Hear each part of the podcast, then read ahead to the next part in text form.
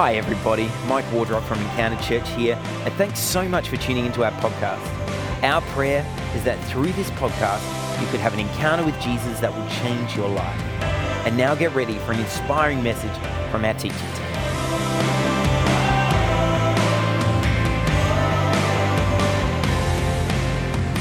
Well, Merry Christmas, everybody. Just going to hear a word from God this morning. Um, who remembers Martina Hingis? Anybody?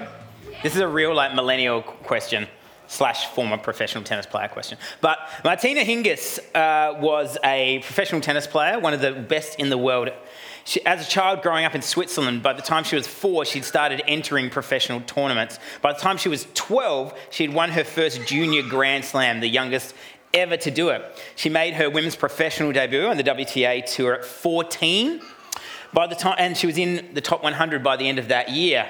By 15, she'd won the Wimbledon women's doubles title and made the singles semi final of the US Open. I was failing maths tests. She's winning women's doubles titles. At 16, she made all four singles open finals and she won three of them. And the only one she lost is the French, which doesn't count because it's clay. At 17, if you know, you know. At 17, she won all four doubles open finals in the calendar year, as well as the Australian Open singles again. Before she was 18, she was number one in the world in singles and doubles at the same time. And by the time she was 21, she was done. She was basically finished. She had her second ankle surgery in May 2002, and that was the end of Martina Hingis at the top of women's world tennis. Now, she had various comebacks. She had some success in doubles. I'm not trying to diminish Martina's career here. But before she could legally have a glass of wine, her tennis career was on the downward slope. What do you do if you peak at 17? What do you do if, if you get to 21 and you're like, is this the best of me? I was talking to a friend this year who was fairly newly married, and, and they had recently got full time work and they'd just got married, and they're like, Well, this is great. And then they looked at me and they said, What do I do now? And it wasn't meant to be funny and it wasn't meant to be sad or angry. It was just this confusion of, I've hit these major milestones in life. Now, now what? What do I do? What do you do when you feel like you've peaked? And sometimes when we come to milestone moments, and Christmas sometimes serves like that, we can ask ourselves that question Have I peaked? Is there more to my life now than what has come before? Is this it? Now, Luke's gospel, Matthew's gospel, both look at the, the narrative of the birth of Jesus. Um, Matthew's gospel looks at it more from Joseph's perspective, Luke's gospel looks at it more from Mary's perspective. Now, pretty staggering story. We don't talk about Mary enough in church, in the Protestant church. If you have ever felt like you had too high expectations on your life, give Mary a call. Okay? Let's just run down a little bit about Mary. Depending on how you interpret it, Mary probably fell pregnant sometime, somewhere between the ages of 12 and 15. She had an angelic visitation from Gabriel, a physical visit from an angel. She's told she's carrying the true king of Israel, the Son of God, who will be the king forever. And by the way, this is all going to happen without you having sex. You're just going to have a baby in there, okay? Then she visits her cousin Elizabeth. Elizabeth is also miraculously pregnant, but where Mary is miraculously pregnant without having sex, Elizabeth is miraculously pregnant because she's so old and still miraculously pregnant. And Mary comes into the presence of the pregnant Elizabeth, and the baby within her leaps with joy, and they begin prophesying over each other in the Holy Spirit and speaking life and blessings over each other and blessings over Jesus. Then she travels to Bethlehem, where she is met by kings and shepherds who confirm that everything that is happening is from God. Then she gives birth to a celebrity baby. Then she does some international travel and flees to Egypt for a while. And then she has Simeon and Anna at the temple prophesying and speaking life and blessings over Jesus and, uh, and describing him as the Savior and Redeemer of Israel. And if we're being generous, this all happened before she was 18, probably younger than that. And I wonder if at any point Mary's given birth to Jesus and all these things are happening. And then the shepherds leave and the kings leave and they go back to Nazareth. And she's all of 17. And she goes, Now what? What do I do? I mean, let's not kid ourselves. The, in terms of the highlight package of Mary's life, that's it. It's finished. How do we know that? Because that's kind of what we get in the Bible. If there was something else dramatically spectacular, like if, if she herself was going to grow wings and start flying around or something insane, then we would have read about it. But we just get to the end of Luke chapter 2 and we ask that question is this it? Have I peaked? Have I peaked? I don't know if you've ever felt like that. If you've ever got to a point in your life where, for one reason or another, you've asked yourselves, oh, Am I done? Have I, are my best years behind me? This, by the way, is not necessarily about age. There are plenty of young people who get to a point, and whether it's through disillusionment, maybe it's through mental health, maybe it's through life experience, you just go, I actually wonder whether the best parts of my life are done already, and what's to come is, is not going to be as good as what's before it. I think this is something we can ask, but here's what you might not realize this is not only a problem with the way we think about life, this is a problem with the way we think about our salvation. This is the way a problem in the way we think about how Jesus has saved us. I'll tell you what.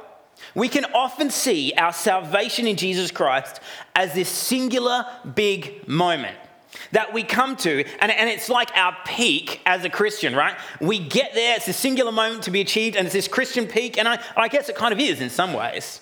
Salvation is what you and I need. Just let me be clear on that. You and I, everyone in this room, you need to find salvation that God is offering you through Jesus Christ. Every one of us needs that. But if being saved by Jesus is the goal, and if you are in this room and you have made that decision to say, Yes, I want to follow Jesus with my life, you then got to ask the question, Well, now what? What, what do I do with the rest of my life? I mean, shouldn't I just kind of be in heaven with God? What's, what's going on? What's, what's the purpose? Why would I even be here? If salvation is the whole game, then what happens after salvation? Now, this isn't a new question. People have been asking it for generations. What happens after salvation? What is the purpose of my life? And I'm willing to bet you've asked this question before. What's the purpose of my life? Why wouldn't God just take me to heaven now? So, this is a real question. It weighs on our minds, it is meaningful. But at the same time, with all due respect, it's an insane question. Like it is a question we ask when we are not thinking straight. Now, let me explain why. Let's imagine that Mary took the same view about raising Jesus. That she said, Oh, yeah, I've had the angelic visitations and I've been pregnant and I've given birth. I'm done. Mary out. This is great. I'm ready, God. Take me. And God's like, well, hang on, hang on. Did, did you miss the bit where I entrusted you with a baby to raise? Just imagine if you're a mother in the room that you went through all the bodily joys of nine months of pregnancy. And at the end, you gave birth and you took a couple of photos and you were like, cool, I'll see you. Like, no, no, don't do that. In fact, why would you? Like you're just trying to put your body back together after that. You're like, no, part of the joy, part of the built in nature is there's these endorphins that go, oh, this is my child. I now have a job to do. I got a purpose from here on out. See, we know that Mary did not view that as a goal. Just like with conception, pregnancy isn't the goal. Birth is the goal of conception. That's the goal. And we know Mary didn't just view giving birth to the Savior as the goal. Why? Because we've just read to the end of Luke chapter 2, but there's 22 more chapters. There's a whole lot that goes on after that as Jesus is raised and he goes about his ministry and Mary is involved. In fact, even after Jesus' death and resurrection, Mary's son James becomes the head of the church in Jerusalem. She's got other kids to raise. She's got other people to sow into. She's got to care for John because John's all touchy feely. And Jesus is like, all right, you know, care for my mum, but really like, mum, would you look after John? He's very emotional. You know, Mary was just getting started. She was just getting started. The birth of the Savior doesn't mean much if you don't raise him as the Son of God. And getting big dreams and visions doesn't matter if you won't do the day to day grind of actually living that out. We have a job to do. The most highly favored woman in the history of humanity was not done after Jesus' birth. The real work was only just starting. See, new life, it's a very obvious example. Giving birth is a really obvious example of new life. But it's also seen in the new life that comes afterwards. So, what does that mean for you and me? That's the big question. What does this mean for you this Christmas? This is how our salvation parallels with the birth of Jesus. Your salvation, being saved by grace through Jesus Christ, is a new life. We walk into a new life. We hear this again and again through the scriptures. When we treat our salvation like a box to be ticked to get to heaven, we miss what God really wants to do. Not just, hear me, not just to us, through us. Not just to us, but through us. When salvation is the goal, we can be tempted to stop when we get there, but we miss the new life of discipleship and mission. That's what God is calling us to. Salvation is like birth, but what comes after is the new life. So if you've ever felt stuck in your Christian life, it might be because you stopped at your salvation when that's it. I've made it. But you've only just started. You're only just getting started. See, salvation is not the goal, it's the first step. It's the beginning of the new life. God is so gracious. Hear this God is so gracious that not only does He reach out and save you, He calls you to work with Him, to renew, to restore, to redeem all of the earth, all of creation in His image. This is what God's about. We have salvation as a gift in us for the world. We have new life in Christ, and we have a mission to the world to tell them about Christ and show them what it looks like to follow Him. Church, you haven't peaked. You're only just getting started. You're only just getting started. No matter how old you are, no matter how difficult 2020 has been for you, God wants you to hear this. He has new life in you starting today in Jesus' name. There is a new chapter, there is a new call, there is a new step of faith. If you're not dead, you're not done. At some stage, you will be graduated into glory. Praise God. What an honor. But if you're not dead, God has work for you to do here on earth. That is the mission of God. So for Mary, everything in the first two chapters of Luke was just the beginning. And it makes her a great story, but it only makes up part of the picture of her life. Now, catch this. If Mary had more to do with her life than just carry and give birth and raise the Savior of all creation, then I think you and I do too. If Mary had more to do with her life than just raise Jesus, can you imagine that? Imagine an angel coming to you and saying, You are going to carry the miraculously conceived Son of God and raise him. And he has to be perfect, by the way. Like, okay, no pressure, mums, no pressure. Read all the mummy blogs. Like, no pressure. And then, by the way, you'll have other kids, so you still have to raise them and care for them. And by the way, deal with their inferiority complexes along the way as they have Jesus as their older brother. Imagine Mary being given that and then me going, You've still got the rest of your life to live. This is the banner over your life, Mary, make no question, but you've got a full life to live. And God wants you to hear that this morning. Because some of you, whether it's through the hits that 2020 has given you, whether it's through the age and stage of life you've reached and you're either in retirement or you're looking at it and you're like, well, I can kind of relax. Like you can, but God has work for you to do. He wants to use you if you let Him. He wants to do a work in you and through you. If you're not dead, God's not done. Amen? Amen. Amen. Now, here is where you might ask the question how? How do I make sure my salvation is a launch pad and not a landing place? How do I make sure of that? Well, you need to hear this. There's something critically important about Mary that we heard in today's teaching text right at the end, and it is this Mary heard all these things and treasured them in her heart. She heard it because Mary knew that what she had been told would have been prophesied over her, would have been blessed over her, would have been spoken over her for goodness and grace, would have been spoken over Jesus. Doesn't matter unless you do something about it.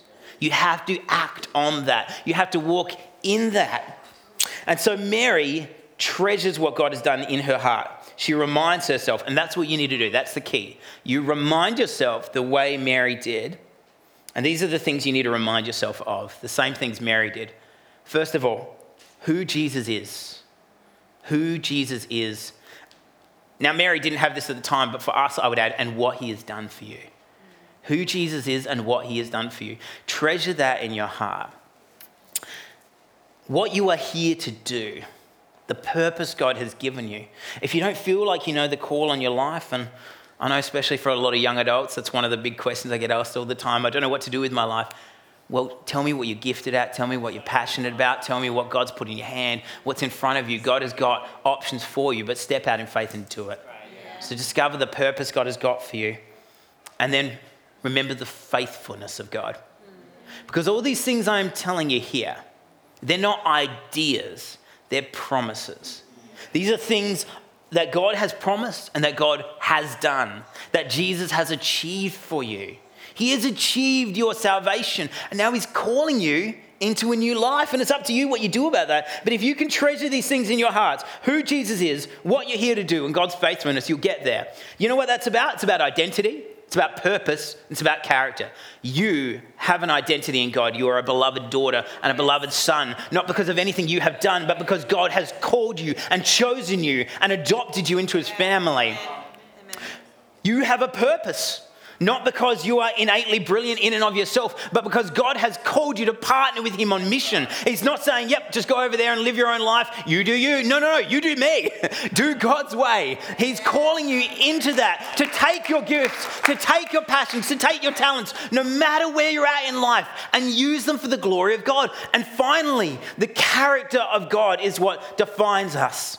The goodness, the grace, the love of a God who, though He is eternal, reaches down to us as small, as, as, as, tiny as we are, and says, I love you. I put value on you. I want you to be called my daughters and sons. Yes.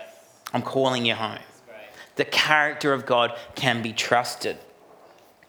And I think for some of us here today, we need to be asking ourselves, what have people spoken over our lives?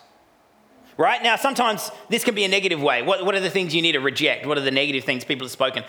No, no, no. It's Christmas morning. This is a time for joy. What are the prophecies that people have spoken over your life that you need to claim? What are the things you've been afraid of because they seem too big? What are the plans and purposes God has put ahead of you that you're like, I don't know about that? What do you need to run towards, claiming in faith, this is what God is calling me to? It's been my fear holding me back. What have been the encouragements people have said over you that you won't let sink in? What is God calling you to do based on the goodness that has been spoken over your life? What has God promised you of that you need to remind yourself of? That's what you need to work out this Christmas. Band, you guys can come back up it's Christmas. I'm going to finish early. Our theme, yeah. our theme for Christmas, heard that, Lucy.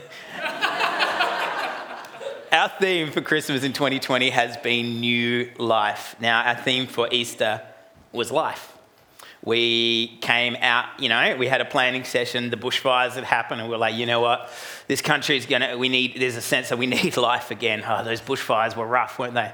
Everyone, meanwhile, now it's like, bushfires? I can't recall. Uh, and so by the time we get to Easter, of course, Easter is on Zoom. And so we're preaching about life, but we're also looking around us going, well, this is a little isolated.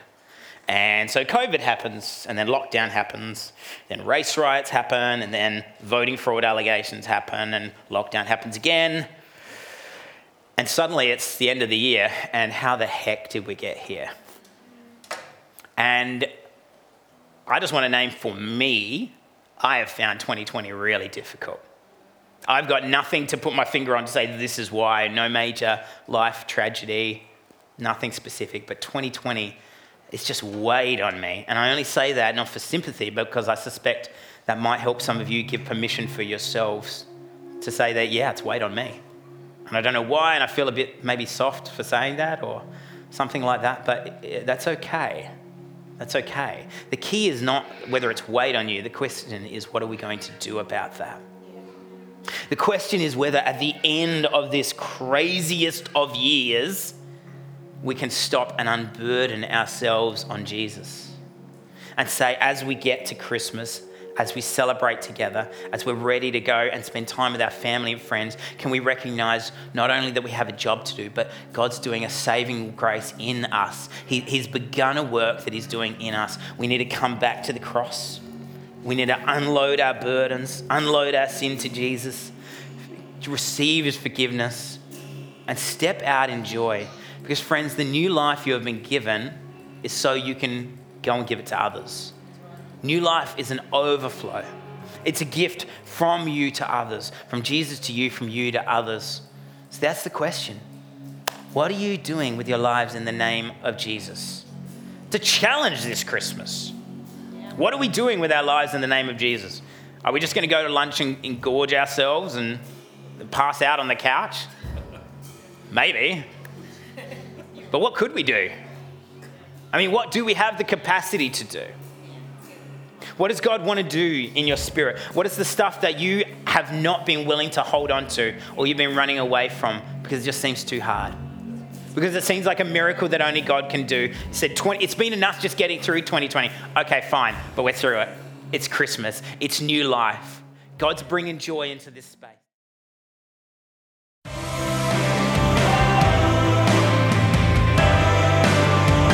Thanks so much for listening. I pray that you were able to hear from God in a fresh way today. We would love to hear from our listeners. To connect with us or to financially support the work of Encounter, please jump on our website, encounteradelaide.com.au. And if you enjoyed this podcast, don't forget to jump onto iTunes, Spotify, or your podcast provider and give us a rating and review. Or share this message on your social media accounts and tag us at Encounter Adelaide. God bless. Have an amazing week.